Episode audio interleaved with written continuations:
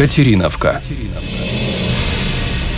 На месте современной Катериновки поселение возникло задолго до официальной даты ее основания. В конце XVIII века вдоль ручья Рашковка образовалось несколько хуторов. Основали их семьи Гребенюк, Павленко, Дариенко и Бурлака. Эти фамилии до сих пор остаются наиболее распространенными в селе. Свое название село получило в 1822 году.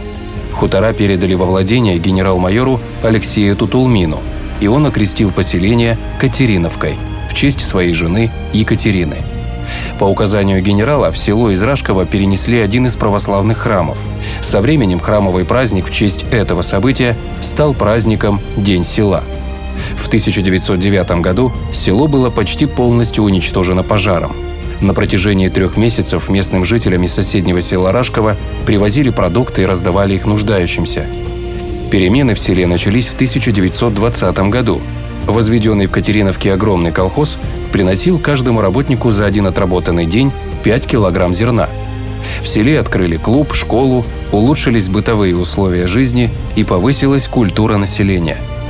Великая Отечественная война разорила Катериновку, но к 60-м годам крестьяне своими силами возродили колхоз – Отстроили животноводческий комплекс, машино-тракторную станцию, школу, детский сад, дом культуры и магазины.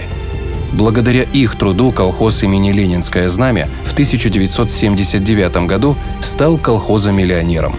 После войны школьники села стали придерживаться одного трогательного обычая. В честь каждого односельчанина, который не вернулся с фронта, ученики садили розовый куст. За этим памятным розарием школьники присматривают до сих пор –